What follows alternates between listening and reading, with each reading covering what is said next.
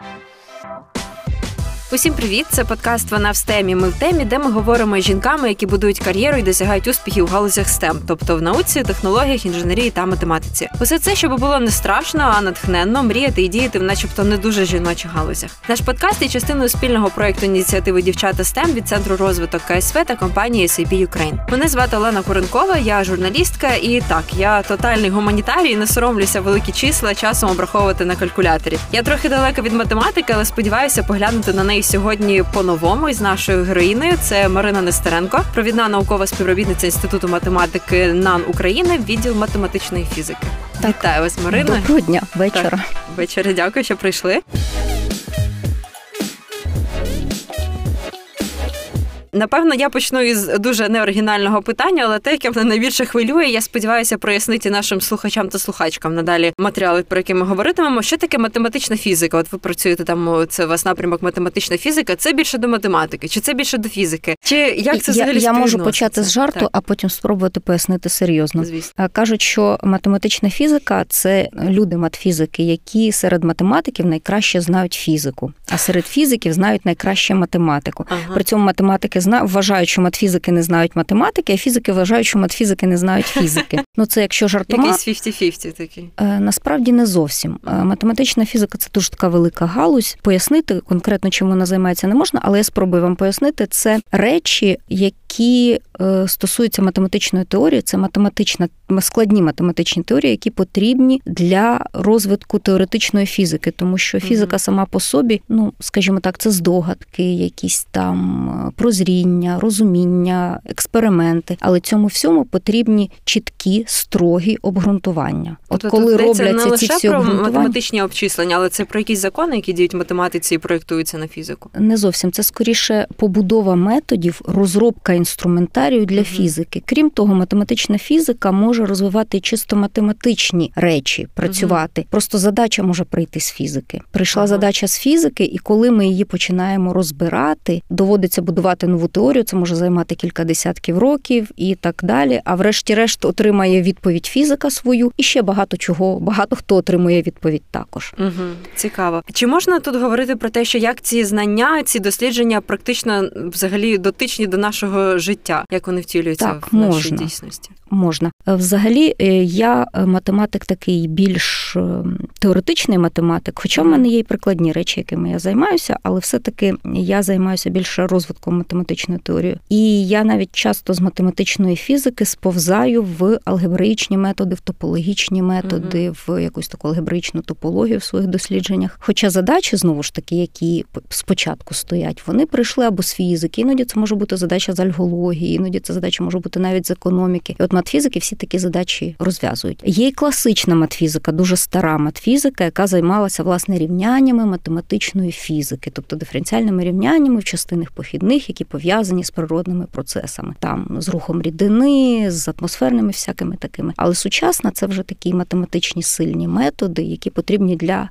теоретичної фізики. Розкажіть докладніше, в чому полягає взагалі ваша щоденна робота? Як виглядає ваш робочий день і ваші там щоденні завдання? Ну, ми маємо певну свободу, і у нас немає такого робочого дня, що, наприклад, от з 9 ми почали... одразу це кожен науковий співробітник чи інститут взагалі сам він такий відносно самостійний? Ні, ні, чи... взагалі наукова робота вона не може бути там. Ти не можеш працювати там з 9 до 6. Угу. тому що якщо ти завантажив задачу, ти навіть спиш вночі, ти іноді прокидаєшся, Постійно щоб думаєш. піти щось глянути, або ти десь там гуляєш, ти можеш іноді забути, ти іноді спостерігаєш у себе по приміщенню, де ти живеш, по квартирі, е, що ти підказки щось зробив, якісь. не підказки, все набагато гірше. Ти настільки був глибоко в своїх думках, тобто щось обдумував, що ти розумієш, що це крім тебе ніхто не міг перенести, там покласти угу. якісь неочікувані речі в холодильник, ще щось. Ти розумієш, що це ти, але ти не знаєш, е, ну чим ти був як, зайнятий, як коли ти це зробив. Так. так, тобто це така якась певна розсіяність. Ні, ми люди зібрані, але ми зібрані, коли ми не глибоко в роботі. Як можна відстежити,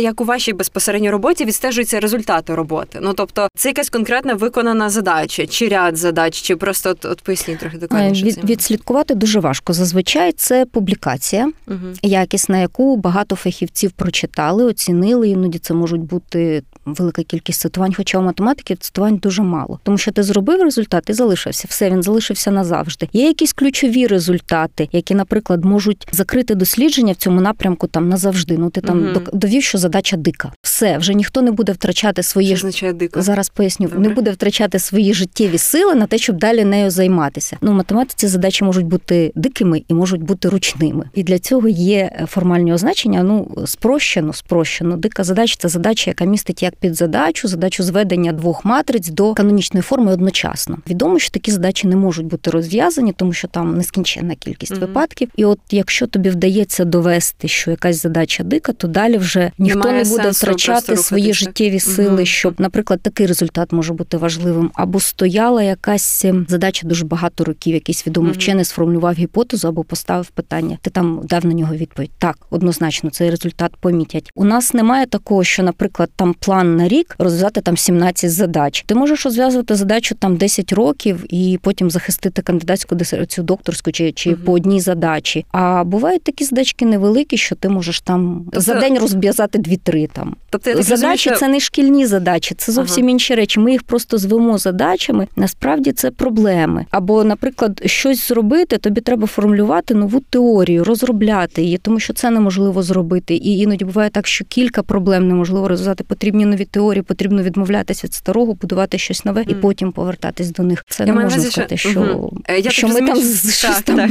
ось тобі маю... сьогодні, тобі сьогодні, тобі сьогодні. Такого не буває.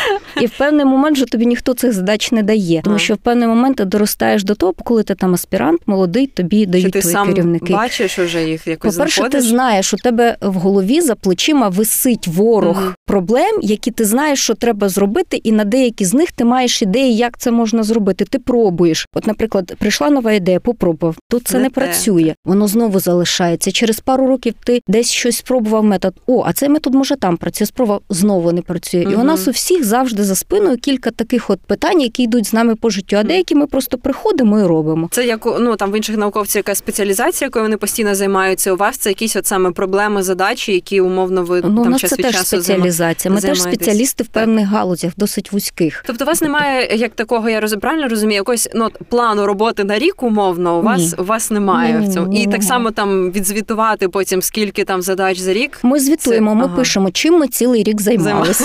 Ми пишемо, що ми за цей рік зрозуміли. Наприклад, ага. дійшов там до неможливості проходу тут, до неможливості тут, до неможливості тут. А це зробив, зробив, зробив, зробив. Ну ось так приблизно Цікаво. це так виглядає.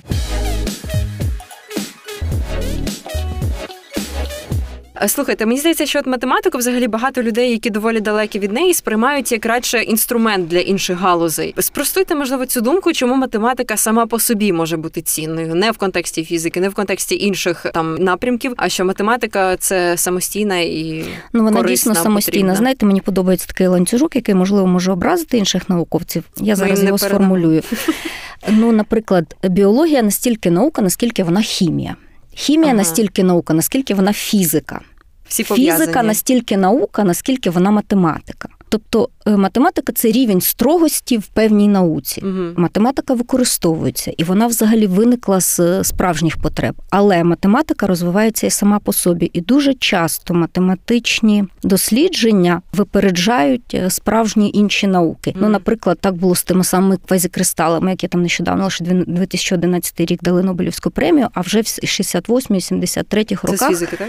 Чи так, так, так. Це нові матеріали, які мають такі дуже хитрі структури виявляється, що ці структури були передбачені математиками. Угу. Тобто математики отримали такі об'єкти раніше, тобто, просто з інших міг... попереду. І таке Це... буває не один раз. Таке буває досить часто, що математика просто розвивається сама по собі. Математики бачать м, щось дивна конструкція, що буде, а подивимося. Угу. Деякі математики взагалі вони так якось дивно мислять. От вони там пишуть виключно з ідеї естетики, хочу розглянути такий то об'єкт. Серйозно? Абстрактно. Це можна, Абсолютно, це так. можна пояснити? Це Роджер так? Пенроуз. Це він так пише у своїй науковій науковій статті. Пише, хочу розглянути такий-то об'єкт. І об'єкт. Я не бачу, яке в нього може бути призначення. Ну, виглядає він естетично. Можливо, таким чином можна вкладати паркети або друкувати на шпалерах. Слухайте, я Проходить... просто уявила математика, який подає заявку на грант і пише: Я хочу зробити це, ну розв'язати це питання, ні, бо воно естетичне. Ну, і, але потім проходить 20 років і стає зрозуміло, що це такі фундаментальні речі, а під них вже готова теорія, вона зроблена. Тобто математика розвивається і сама по собі, вона будує інструментарій для себе, щоб свої свої задачі робити. По-друге, математика будує нові інструменти і Для для, інших. для інших галузей. Мгм. Тобто у них є якісь проблеми. Наприклад, зараз математичне моделювання дуже широко використовується Мгм. на комп'ютері.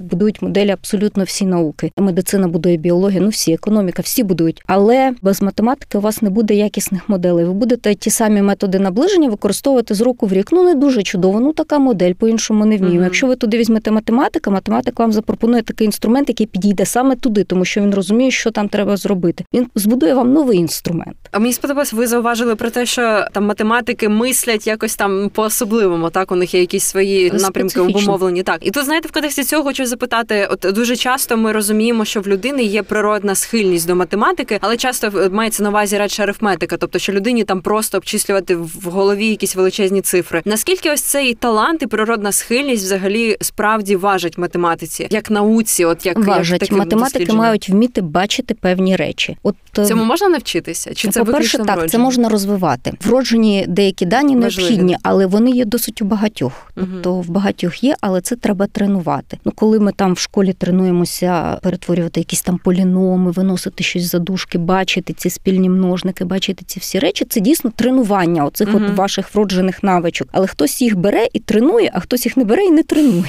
Ну, хтось може не може. А є діти, які можуть, але вони не приділяють зусиль цьому. Їх їм це просто не цікаво, їх це не захоплює. Ну не знаю чому, але дійсно потрібно вміти бачити певні речі, тому що якщо ви їх не бачитимете, ви не зможете робити висновки. Ви ну просто не помітите це і все. Ну ну будете ви дивитись на папір весь списаний формулами і, І, і, що- і, з не зробите, робити, і не зробите висновку. Ви не побачите, що за процес лежить Мгм. схований за цим. Ось про ці вроджені схильності. Як коли ви в себе їх можливо помітили, і чи у вас це було радше ну от спершу такий талант, який у вас помітили, не знаю, оточуючи ви, чи це було радше насамперед там така копітка праця, щоб щоб він уже щось Е, вималювалося з цього? е, Я дуже довго не, не працювала кропіткою працею. Самокритично.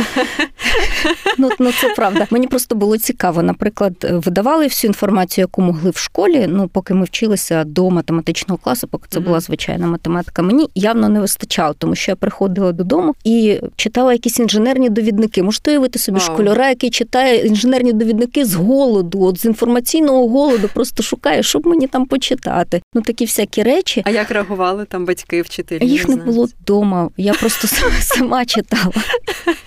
Тобто, ну Ага. це правда, це не жарт. Я дійсно у мене був інформаційний голод. Мені це було цікаво. Я, я це читала. Скільки вам років було? Ну це було десь до шостого, шостий, сьомий, тому що в сьомому вже Мгм. до нас Це прийшов. коли нас вже почався.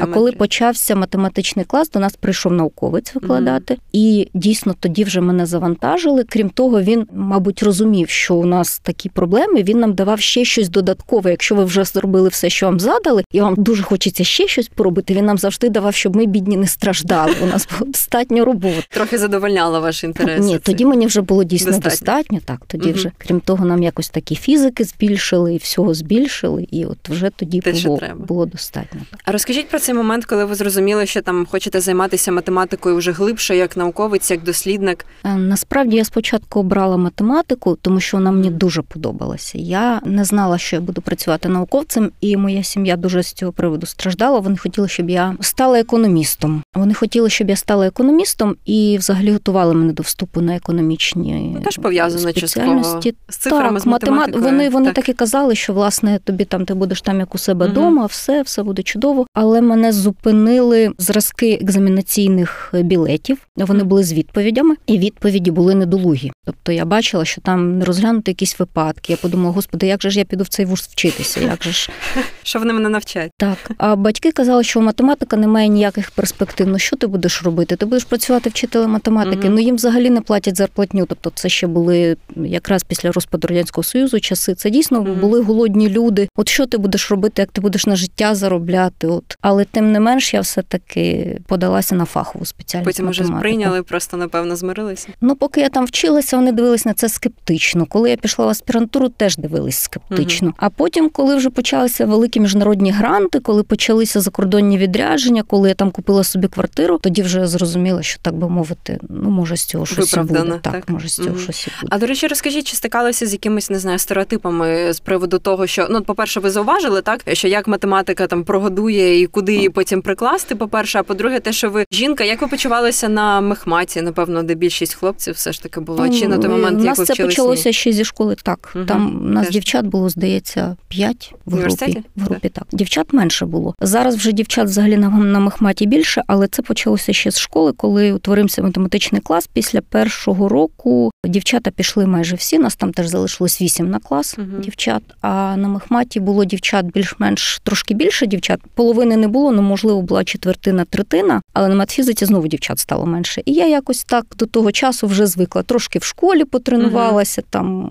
І коли ми прийшли на роботу, ми теж вже нормально почувалися, що нас мало. Тобто це були радше кількісні якісь не знаю особливості, але прямо упереджень ви там не відчували особливо? Ну бували такі деякі тонкощі. Зразок. Ну, наприклад, е, захист кандидатської дисертації. Там про мене хочуть сказати якісь угу. хороші речі і кажуть, що ось після того як моя робота там вийшла в такому то журналі, що приїхав там вчений намисне, щоб на мене подивитися, і там з залу звучать такі репліки. Мабуть, там в журналі була фотографія. Розумієте? Ну наче і не дуже образливо, але наче, і не дуже і наче, наче і комплімент, так? але при цьому не дуже такий комплімент. Не дуже специфічний. Так. так. Ну, бували такі всякі речі. А зараз в інституті математики, який у вас колектив? Наскільки він не знаю, гендерно збалансований? 5% жінок, 5,5%. Не збалансований. Взагалі. Загалом по академії десь 45-46% жінок. Угу. Але ну, там, математики... напевно, знаєте, інші якісь спеціальності, там, так. не знаю, в інституті біології, де переважно жінки. Так.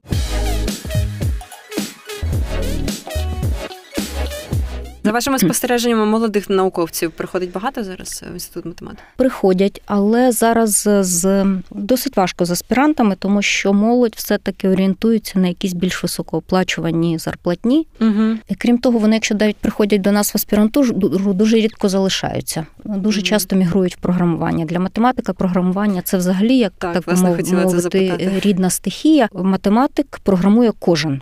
Причому програмує ми ми не виводимо формули руками. Ми користуємося mm пакетами символьних обчислень. Ми пишемо програми, які за нас ми кажемо, як його треба робити. Вони за нас це роблять, тому що це час економить. А якими мовами програмування користуються? Е, користуються математикою від Wolfram Research і Мейплом користуються. mm Це пакети символьних обчислень. Вони вже багато що вміють, і ми їх довчаємо того, що нам треба. А якщо ми вже робимо якісь кінцеві продукти, якісь там шифрування чогось там інформації, то ми вже користуємося тоді базовими якимись там плюсами на увазі C++, ну, вже комусь що треба. Алгебристи часто використовують GAP. Ну, дивлячись, залежно від того, чим ти займаєшся, ти користуєшся тим, що вже ти вже щось, що що розроблено. Угу. Так. Дивіться, Але програмують вас... всі. А до вас, наприклад, ви кажете, приходять е, ну, от, аспіранти. Який бекграунд? У всіх мехмати чи там чи не обов'язково? Ну тобто приходять виключно по цій спеціальності? Ні, е, зараз навіть ми е, довчаємо тих, хто приходить з педагогічних вузів, іноді приходять. uh Тобто люди вступили з метою викладати uh математику, ту саму або фізику. А з часом розуміють, що вона їх захопила, що вони хочуть нею займатися, не її викладанням, і йдуть в аспірантуру. Тоді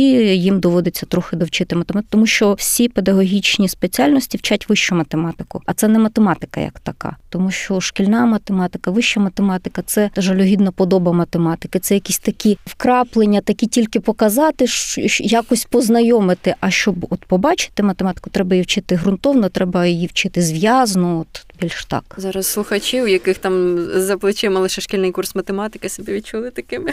Ні, але якщо їм сподобалося, то вони можуть уявити, як це буде прекрасно. Однозначно.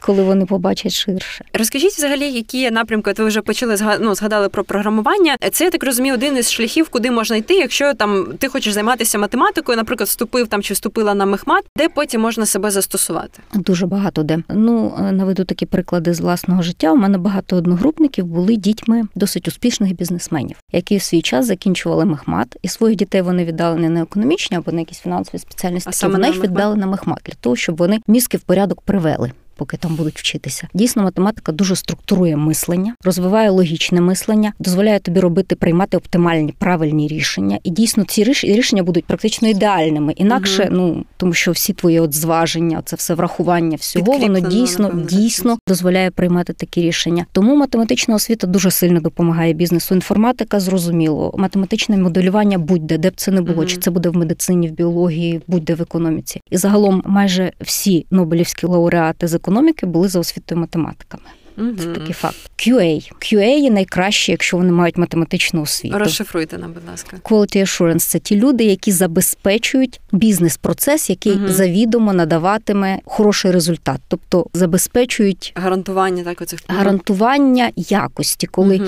коли якість кінцевого виробу буде гарантовано добре, тому що математик побачить найкраще всі недоліки, які можуть виникнути в бідні часи. Мені доводилося підробляти пишучи фінансові звіти для однієї зарубіжної компанії. Я дуже швидко бачила, де там помилки, хто у них найбільша найбільша проблема, хто в них найбільше тратить гроші через око, кого. око вже натреноване. Так, так напевно. тому що ми бачимо, коли ми бачимо кінцевий результат, нам видно звідки він прийшов. Тобто вони бідні можуть там сидіти годинами, розуміти звідки там оцей дефект, з яких він складових. А ми зразу бачимо на які складові він розкладеться і де їх взяти. Тобто ми це робимо значно швидше. Тому математична підготовка вона взагалі просто впорядковує мислення людини людини, і це їй дуже допомагає, чим би людина потім не займалася. Теж е, неодноразово спостерігала, коли там студент вчиться на мехматі до четвертого курсу. З четвертого курсу починає братися ще одна спеціальність, якою він хоче заробляти гроші. І вдалі вже людина тобто, вчиться паралельно. Це по суті якесь е, практичне застосування да, оцих так, математичних так, знань. Так. Ну, практичне, якщо так. Тут я одразу так, ви вже зачепили. Я е, тоді хочу вас ще уточнити. Ви зауважили про програмування і про англійську. Якісь додаткові знання, крім матчастини, це тут дуже доречно звучить. Ну тобто, крім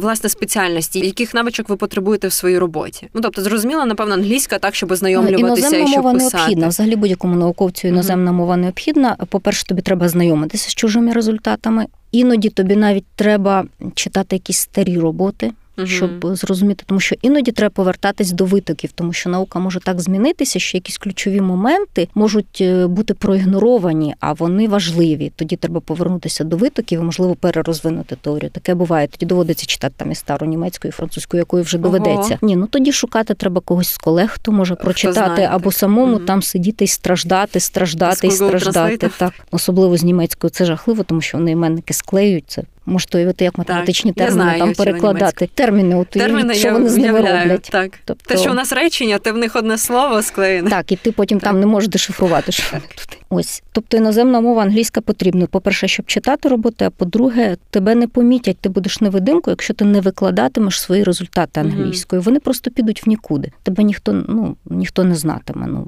ти зробив Кожен це і це самостійно займається промоцією, чи інститут якось намагається просувати ну от за кордоном, наприклад, своїх співробітників? А ні, інститути ні. Іноді, наприклад, керівник може там е, потурбуватися про своїх молодих аспірантів, ага. або якщо в інституту є якісь домовленості, наприклад, є якісь вільні кілька угу. кілька вільних поїздок, то хтось з керівництва може там подивитися, що ось є людина молода, що вона там підійде для цієї, може відправити. А загалом, власне, ти маєш про себе турбуватися сам, сам собі шукати гранти, сам собі шукати поїздки, сам шукати людей, які могли б з тобою співпрацювати, переписуватися угу. з ними. Тобто сам досліджує ще й думає, як це все потім там ну, просунути, щоб так. це зробити видимим. Так ну тобто, твій керівник або або ти сам. Ну, поки молоді, дуже часто керівники допомагають, а потім ти вже стаєш самостійнішим.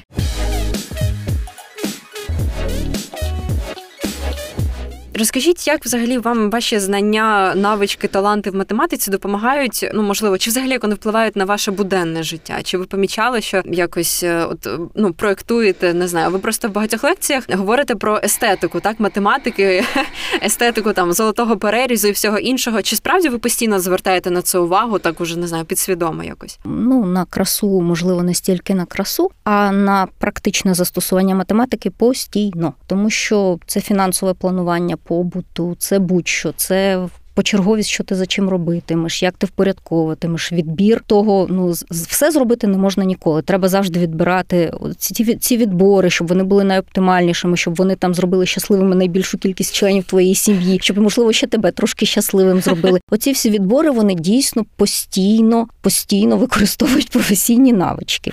Клас. Крім того, коли я там спостерігаю за діями там тієї ж своєї мами, я кажу, ти там нераціонально щось там робиш, навіть якесь там приготування. Кажу, ну ти ж бачиш, там вмикає вода, гріється, потім щось туди опускає, воно гріється. Якщо воно не передбачає таке послідовне, кажу, ти гаєш час, воно могло б вже грітися прямо у воді, там ще щось. І і ми дійсно це постійно робимо. У нас угу. все життя таке, що ми постійно, постійно, постійно це спостерігаємо, шукаємо. Просто якісь ви там... це аналізуєте під іншим так, таким кожен кутом раз. трохи. Клас. От у вас, до речі, цей процес професійного становлення. Чи бували якісь такі, не знаю, точки? Ну от ви логічно так пояснюєте все. Чи бували у вас точки, що ви там не знаю, розуміли, що ви вперлися в якийсь тупик, і ви не розумієте, от куди далі йти? Чи у вас це ну якось логічно перетікало ну, за вашими інтересами? За моїми інтересами, так у мене е, бувають такі моменти. По перше, у мене напрямок досліджень він не один, не вузький, їх там декілька. Угу. І е, бувало таке, що я в якихось напрямках приходила до точки, де я не знаю, як це зробити порадилася з усіма фахівцями, яких змогла знайти. Вони теж не знають, як це зробити. Ну зрозуміло, що от поки що не зрозуміло. Починаєш займатися іншими речами. А ця річ чекає. Потім там Буває таке, що повертаєтесь так, до неї потім регулярно, і не так? тільки я, так багато хто робить. Чи бували у вас моменти творчих прям вигорань? Не знаю, щоб ви розуміли, що математика це класно, вам це подобається, але ви в якийсь момент думаєте про те, що може чи не варто залишити це? А ну іноді такі бувають речі, коли це пов'язано з якоюсь бідою, з якоюсь бідою, чи з бідністю, чи з чимось таким таким, коли ти розумієш, що ти потрапив в якусь таку складну життєву ситуацію. То життєві обставини накладаються? Життєві обставини, так, коли щось дуже важке, і ти розумієш, що можливо треба іти займатися тим, де можна там. А які у вас рецепти? Що вас підтримує в такі моменти? Насправді просто треба спробувати заспокоїтись. Мене дуже підтримує родина, підтримують улюблені заняття. Я mm люблю тварин, я люблю вирощувати рослини. От у нас в родині, якби це дивно не звучало, у нас кілька дач, ми там вирощуємо, садки розбиваємо, всяке таке. Гуляємо там садки по лісах. розбиваємо, пого... геометрія. Так, якщо мені треба спокійно, тихо подумати, я роблю вироби з бісеру, у мене їх там багато. Всякі такі речі. Іноді можна просто все полишити і йти випробовувати, готувати якісь там нові рецепти. Ну, Переключитися переключитися, так, спробувати знайти все-таки заспокоїтися, знайти рівновагу і ще кілька разів подумати, подумати і придумати щось, знайти якийсь вихід. Зрозуміло, що так з ваших слів ви дуже дуже занурені і дуже любите свою роботу. Що вам найбільше мені подобається? Такий прикладний аспект математики, чи що саме, чи те, що багато ще недослідженого, невідкритого, те, що постійно є куди розвиватись? Знаєте, прикладний аспект він якраз, мабуть, не дуже цікавий, тому що прикладні аспекти вони для математика прості. Коли ти вже це прикладаєш, ти вже знаєш як це зробити. А найцікавіше і найбільше подобається сам момент відкриття. Тобто, коли ти дуже довго розбирався, ну як же ж воно, ну як? А потім в тебе настає таке. Ну ви розумієте, коли коли ти довго-довго крутив задачу, в голові вона була завантажена, а потім ти бачиш, ну це як світло тобі з'являється. Ти бачиш, як все влаштовано, таке осяяння трапляється, і ось цей коротенький момент щастя, все. А далі вже йде от рутина, розписати, показати всім іншим, як Прояснити воно влаштовано, їм uh це виписати, щоб всі могли побачити. Тому що ти виписуєш, ми, ми ж оцей виписування ми ж його не отримуємо. Ми отримуємо розуміння у себе в голові, як це зроблено. А далі вже треба оформити, написати для того, щоб статтю прийняли так. Треба кілька застосувань зробити, бажано таких дуже чудових, щоб всі побачили і вразилися. Але це вже все не найкраще. Найкраще, ось коли ти от зрозумів. Моменти це да.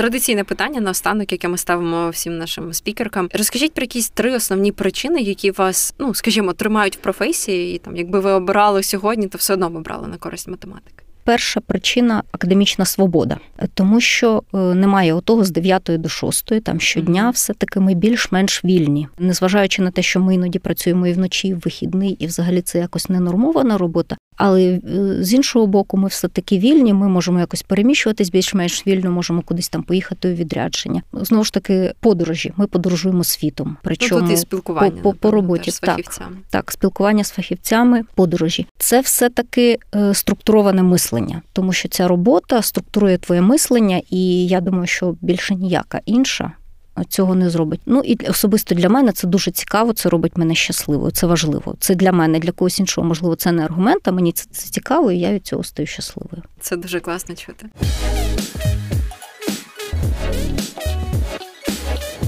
Дякую, що були з нами. Ви слухали подкаст Вона в стемі. Ми в темі, який є частиною спільного проєкту ініціативи Дівчата STEM від центру розвиток КСВ та компанії SAP Ukraine. За технічну підтримку. Ми, як завжди, дякуємо студії подкастів Айзон Медіа. З вами були ведуча Олена Коронкова та Марина Нестеренко, провідна наукова співробітниця інституту математики НАН України, відділ математичної фізики. Дякую, що слухали нас, і па-па.